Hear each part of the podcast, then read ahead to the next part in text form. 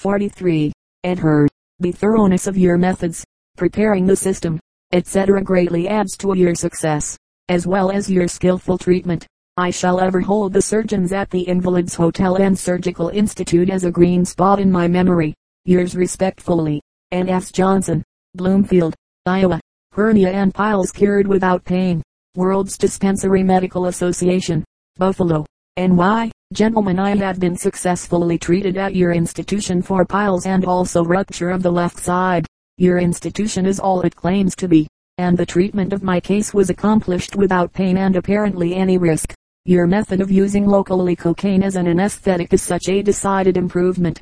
I did not have to take any dangerous ether or chloroform, but had a small quantity of medicine injected that made the operation as painless as though it was being done on someone else. At the same time I knew everything and could see what was being done.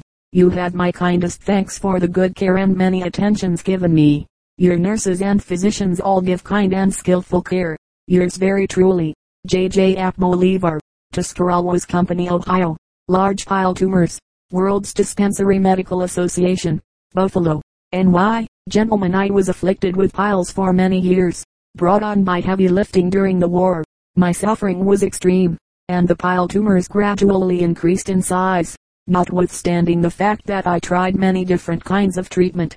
After becoming physically incapacitated and unable to do any work at all, and after much hesitation, I visited your institution as the last resort. I am happy to state that my visit there has resulted in a complete and permanent cure.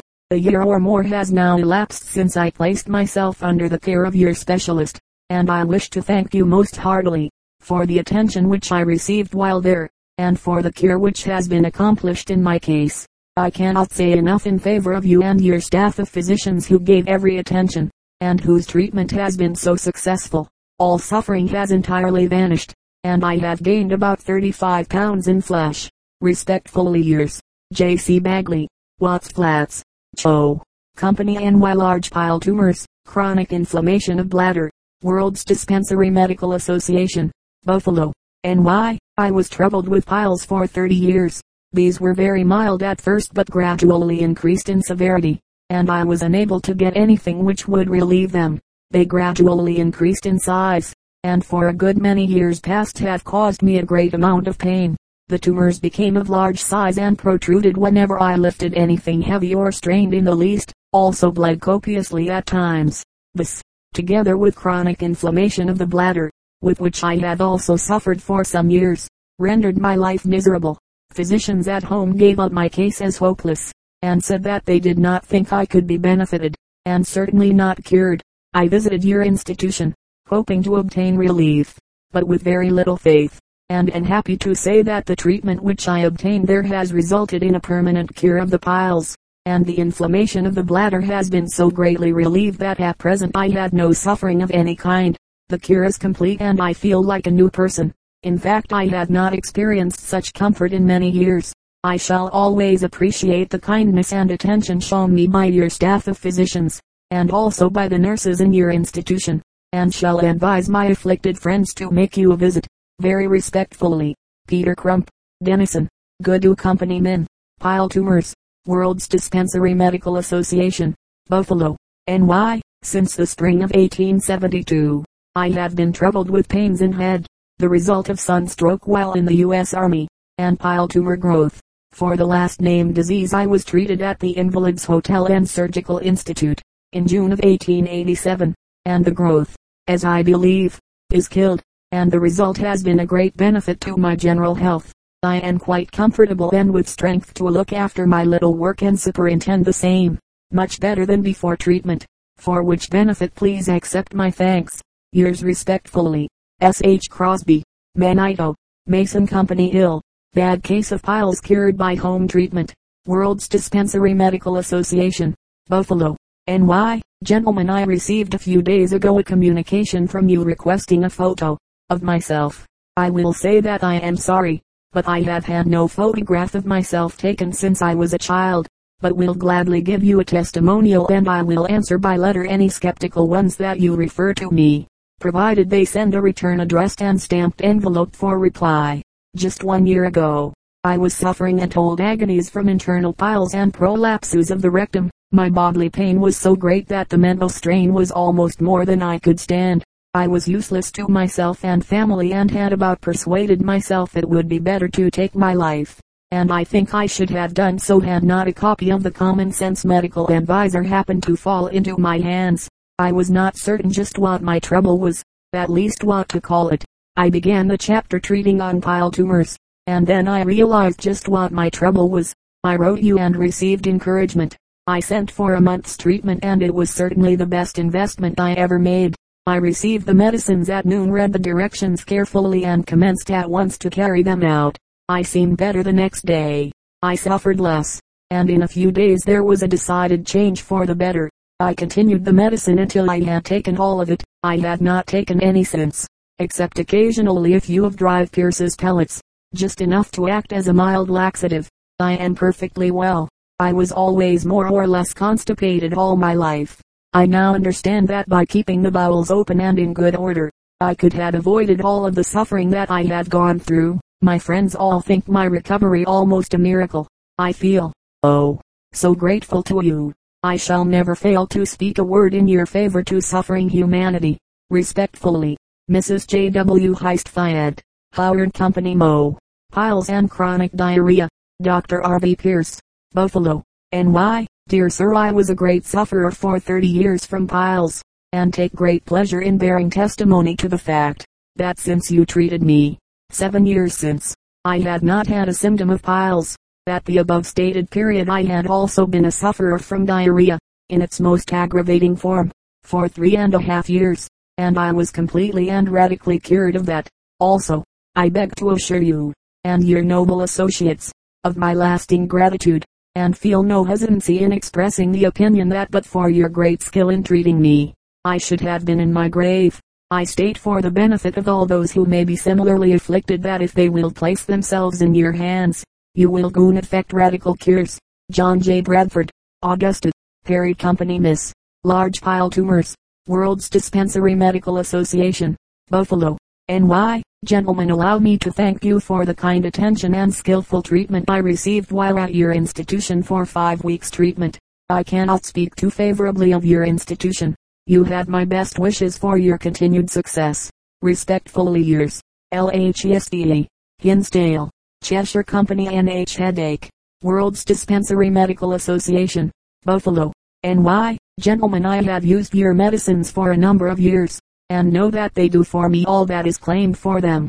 I am employed mostly at my desk, and not infrequently have an attack of the headache. It usually comes on in the forenoon. At my dinner I eat my regular meal, and take one or two of Dr. Pierce's pleasant pellets immediately after, and in the course of an hour my headache is cured and no bad effects. I feel better every way for having taken them not worse, as is usual after taking other kinds of pills. Your pleasant pellets are worth more than their weight in gold, if for nothing else than to cure headache.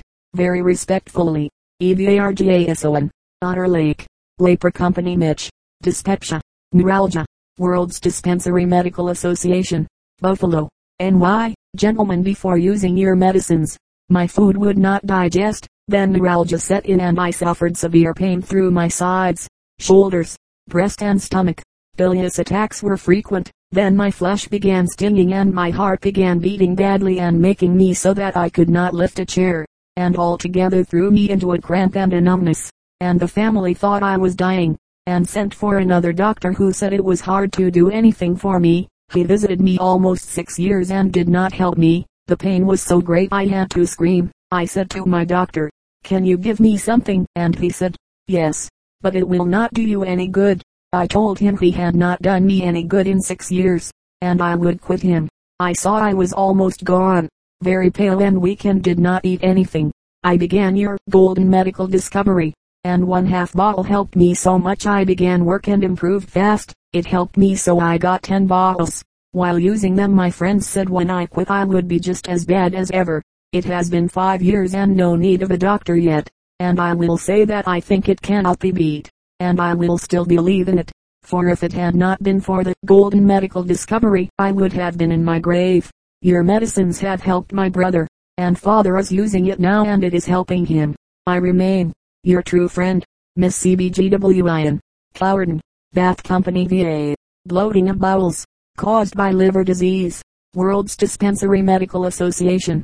Buffalo. NY. Gentleman my son. Aged 14 years. Was taken with bloating of the abdomen. This would go down leaving the parts so sore he could scarcely stand. We had three different doctors to treat him, but he grew steadily worse. We then commenced giving him Drive Pierce Golden Medical Discovery, and after using it three days he commenced to improve. Last summer he had so fully recovered his health as to make a full hand in the harvest field. He took, in all, only six bottles of the Golden Medical Discovery, and it saved his life. Respectfully yours, JBW Ring, Lead mine, Tucker Company WVA. Nervous dyspepsia, uterine and spinal weakness. World's Dispensary Medical Association. Buffalo. NY. Gentlemen I had nervous dyspepsia for 20 years, followed by uterine and spinal weakness with irritation of the same. In the spring of 1890 I became so exhausted that I was compelled to keep to my bed with symptoms of paralysis in the lower limbs, and many other distressing symptoms. I accidentally obtained one of Drive Pierce's medical advisers from a friend, and finding my ailments so well described therein, I wrote to Dr. Pierce for his advice, which he sent by return mail. For my recovery he requested me to use his Golden Medical Discovery, his favorite prescription, and his pleasant pellets. He also gave me some directions for everyday living. These means accomplished my complete cure. I am thankful that we can have such reliable medicines brought into our homes without great expense. Yours truly, Mrs. American A. Volga, Jefferson Company and Dyspepsia, Torpid liver terrible suffering. Dr. R. V. Pierce, dear sir when I commenced your medicines, had headache all the time, indigestion, pain in my back and loins, soreness and stiffness in my joints. My limbs ached so I could not sleep at night. I could not lie in bed more than two or three hours any night. When I would lie my head on the pillow I would have to arise immediately to get breath, sit up and walk the floor very near all night. I could not eat anything that would digest. I would do the cooking for the family. But I was in so much pain the tears were in my eyes all the time I would get a meal ready. I would take one mouthful of bread and then go off and sit down and cry with hunger but dare not eat any more, and then would have to vomit from that one mouthful of bread. I would have such weak spells I could not stand on my feet. I had tried five doctors. They had done me no good. I had given up never to take anything more, only to lull the pain. I had given up to die when I received a pamphlet and some papers from you. I decided to try once more and I have been improving ever since I commenced your treatment. My health is better than it has been for 15 years. I weighed 100 pounds when I began taking your medicines. Now I weigh 130, as much as I ever weighed. I have taken 10 bottles of favorite prescription and still more of golden medical discovery and several vials of the pellets. Your sincere friend, Mrs. M. H. Obanon. Blamed. Leake Company Miss. The nervous system. The nerves of the human body are not unlike the vast telegraph system of this continent. The millions of nerve filaments are similar to the network of wires that keep all the cities in close sympathy and communion. The nerves have to deal with organs instead of villages, and with cells in place of individuals. Commerce is regulated and train loads of food supplies dispatched here and there by telegraph. While in the body the nerves send their analog, increased blood and nourishment, where it is required. Illustration, view on roof of Western Union Telegraph Company's Central Station, Buffalo. NY showing network of wires leading to all parts of the country. The various organs of sense receive manifold impressions of conditions to be met, food required and dangers to be avoided and the nerves transmit these impressions telegraphically to the brain. The structure of the brain, spinal cord and sympathetic nerves, is not unlike a gigantic and complicated galvanic battery. The number of cells in the brain and spine are more numerous, by many millions, than those supplying any telegraph system. As the blood supplies each cell with its necessary nourishment and removes its used up or waste materials, so does the workman give each cell of his battery fresh chemicals from time to time, and removes the used up waste. The wires that lead from this battery to every part of the country are like the nerve filaments that go to each part of the human body and make them all no matter how minute perform their functions in a proper manner, and, when done, permit them to retire to a rest. With the complicated human structure, when disease takes hold, we have the same troubles that would be presented were the telegraph operator suddenly to become ill. what confusion and discord would prevail. If the sickness is severe enough to cause delirium, it would be as though madmen were at the telegraph keys dispatching trains of passenger cars which could hardly fail to bring injury and destruction to unwary travelers. In health, we are unaware of the work of the nerves. The wheels of life move without noise. Few realize that the cavities of the heart auricles and ventricles are contracting steadily and alternately under the guidance of nerve cells.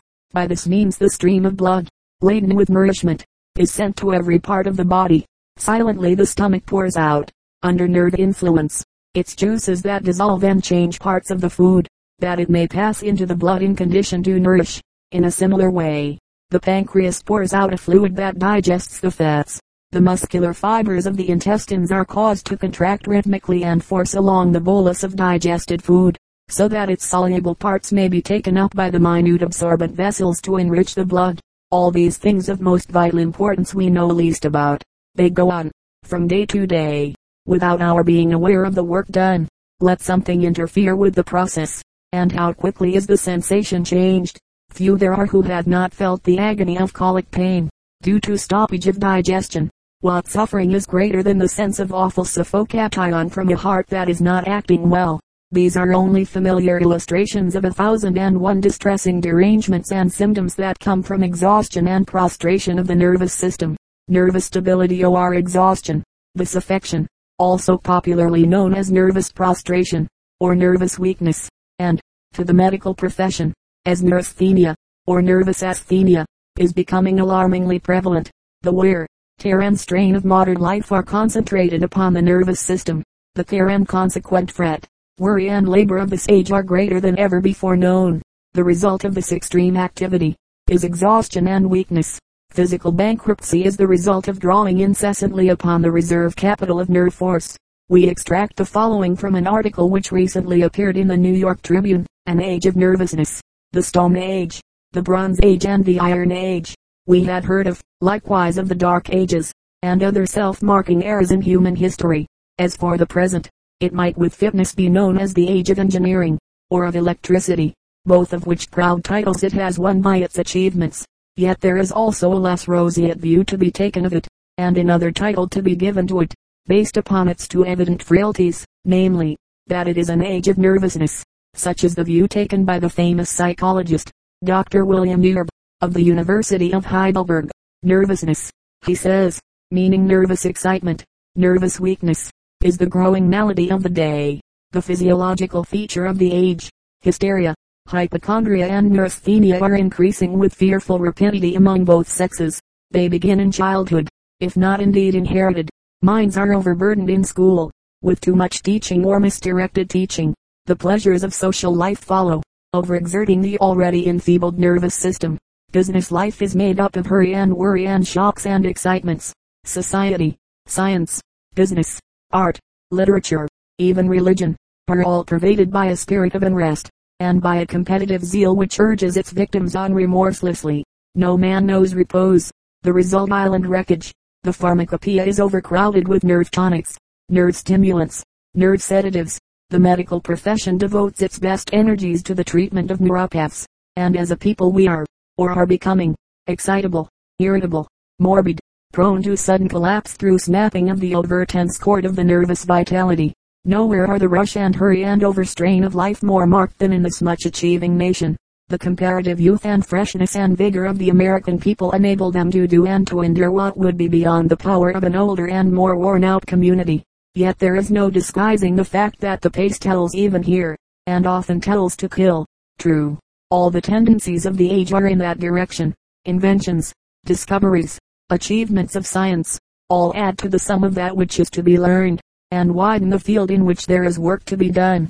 What we need to learn island however, that all these things are for man, not man for them. If knowledge has increased, we should take more time for acquiring it, knowing that, with the consequent increase of power, we shall be able to achieve as much afterward in the shorter time as our predecessors did in the longer time their briefer study afforded. Greater ability should mean not only greater results wrought, but fuller repose as well for it would be a sorry ending of the splendid age of learning and of labor to be known as an age of unsettled brains and shattered nerves. A distinguished medical authority says, it is proved beyond any dispute that nervousness is the characteristic malady of the American nation, growing upon them in a frightfully accelerated ratio every year, and threatening them with disasters at no distant date which the mind shrinks from contemplating. He continues as follows, the number of deaths from this cause is already appalling and is steadily and rapidly increasing. In some of the busy centers the tables of mortality show that the proportion of nerve deaths has multiplied more than 20 times in the last 40 years, and that now the nerve deaths number more than one-fourth of all the deaths recorded. What is most shocking in these returns, this fearful loss of life occurs mainly among young people of both sexes. This means that the Americans are fast becoming a very short-lived people, and that if they were shut in on themselves for only a few years, without any influx of vitality by immigration, the publication of the census would send a pang of horror and alarm throughout the land. The annual report of the State Board of Charities of the State of New York for 1894 shows that while the increase in the state's population from 1880 to 1892 was 28 per cent, the increase of the insane in state institutions for the same period was 83 per cent. The enjoyment of the fruits of fortune, earned at the expense of the nerve cells, is an impossibility. The quiet and harmony of the nerve centers and nervous system are gone. Rest is impossible. Continuance of work only causes increased jarring and discord of that many stringed and wonderful mechanism. Symptoms. It is well nigh impossible to give the symptoms of this disease in an orderly manner, as the affection gives rise to a thousand and one varying and oft times vague symptoms. The particular part of the nervous system affected, and also the cause and character of the attacks modify the symptoms. The eminent Dr. Wood says, nervous exhaustion may, in the beginning, affect the whole of the nervous system, or it may be at first purely local, and company exist with lack of general nervous strength. Spermatorrhea furnishes many examples of the local form of neurasthenia, or exhaustion, the sexual centers being primarily affected. In these cases, however, sooner or later, the whole nervous system becomes involved. So in other forms of the disorder, the exhaustion at first local, finally, if neglected, implicates the whole organism. Often, in brain exhaustion, the symptoms are at first purely local. Almost always the cause of a local neurasthenia, or exhaustion, is excessive use of the part.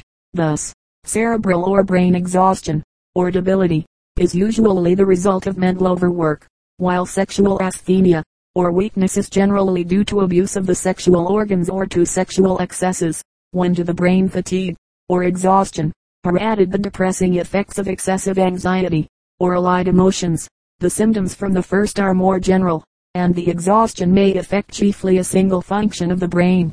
In pure brain exhaustion, the loss of a disposition to a work, is usually the first symptom. The sufferer finding that it constantly requires a more and more painful effort of the will to perform the allotted task. At first, there is loss of the power of fixing the attention, and this, by and by, is accompanied by a weakness of the memory. Disturbances of sleep are frequent. Various abnormal sensations in the head are complained of. In most cases there is not absolute headache, but a feeling of weight or fullness, or an indescribable distress, usually aggravated by mental effort. It is true that in some cases of very dangerous brain tire, mental labor is performed with extraordinary vigor and ease. The power of work, island for the time, markedly increased and even the quality of the product may be raised. The patient may glory in a wild intellectual exaltation, a sense of mental power, with an almost uncontrollable brain activity. It is probable, however, that these cases are not instances of pure neurasthenia, or brain exhaustion, but that there is active congestion of the gray matter of the brain. In these cases the disease is very prone to end in serious organic affection of the brain. Severe brain exhaustion may be associated with good spirits, but usually there is marked depression, and this perversion of function generally goes on, if the disease be not checked, to decided melancholy. The willpower, like all the other functional activities of the brain, is prone to be weakened. Morbid fears may finally develop, and at last, that which was at the beginning a single brain exhaustion, may end in persistent hypochondria, followed by insanity. Peculiar sensations are common in neurasthenia, such as chilliness, and natural itching a feeling as though ants or other insects were crawling on the skin. Eruptions are common. Attacks of neuralgia are often frequent and sometimes severe, being usually worse in those persons of nervous ancestry. In some cases there is a lack of proper sensation, in others an unnatural sensitiveness. There is also in many cases a peculiar tenderness over some portion of the spinal column, especially in women. In women, with nervous disturbance of the sexual organs, there is frequently great pain felt during menstruation. In others, ovarian irritation and a so-called irritable or sensitive uterus, giving rise to manifold nervous and hysterical symptoms, sometimes culminating in convulsions or fits. In not a small proportion of the uterine diseases which are generally only locally treated by physicians, the local disease is largely and sometimes solely the expression of a general weakness of nervous origin, self-abuse and excesses. It is well known that onanism, or masturbation, as well as sexual excesses, produce an exhaustion of the nerve centers presiding over the sexual functions. This is the common history of spermatorrhea or loss of the virile fluid by nightly emissions, accompanied by lascivious dreams. General neurasthenia, or nervous exhaustion, may also produce a local weakness of the sexual centers of the brain and spinal cord, with symptoms at least resembling those of partial impotency and great irritability of the sexual organs, or a complete impotence with premature seminal discharge whenever coition is attempted. Many times this condition results from excessive intellectual labor, even with no sexual excesses or abuses. Nocturnal, or nightly emissions, are not always experienced in these cases. When they do occur, the debilitating losses of vital fluid react upon the brain, robbing the victim of courage and manliness and exciting various phases of morbid fear and sensitiveness. Many cases of nervous debility, or exhaustion, are the result of long continued malarial poisoning, diarrhea, Bright's disease, exhausting fevers or other debilitating affections. Numerous are the cases in which the patient is able to trace the origin of the malady back to an attack of influenza, or grippe. An epidemic of the latter disease is sure to be followed by numerous cases of nervous prostration, or exhaustion. Care should be exercised. In all cases, it is necessary to make careful examinations in order to detect any obscure chronic disease which may exist. In women, nervous prostration often develops without perceptible cause at the age of puberty or at the change of life. Overwork, especially overwork combined with worry, are fruitful causes of nervous exhaustion in both sexes. An overworked nervous system is always an exhausted nervous system. The nerve cells have been robbed of their vital forces all the nutritive organs of the body suffer from the lack of nerve control, and the blood vessels that supply the nerve centers are not in proper tone. Hence the supply of blood and the action of the heart are greatly interfered with. Many times, the most troublesome symptom, early in the disease, is an excessive perspiration of the hands and feet. Impoverished or poor blood, a badly nourished nervous system is irritable. Many of the symptoms of weakness and lack of nutrition resemble those found in congestion or stimulation from excessive blood.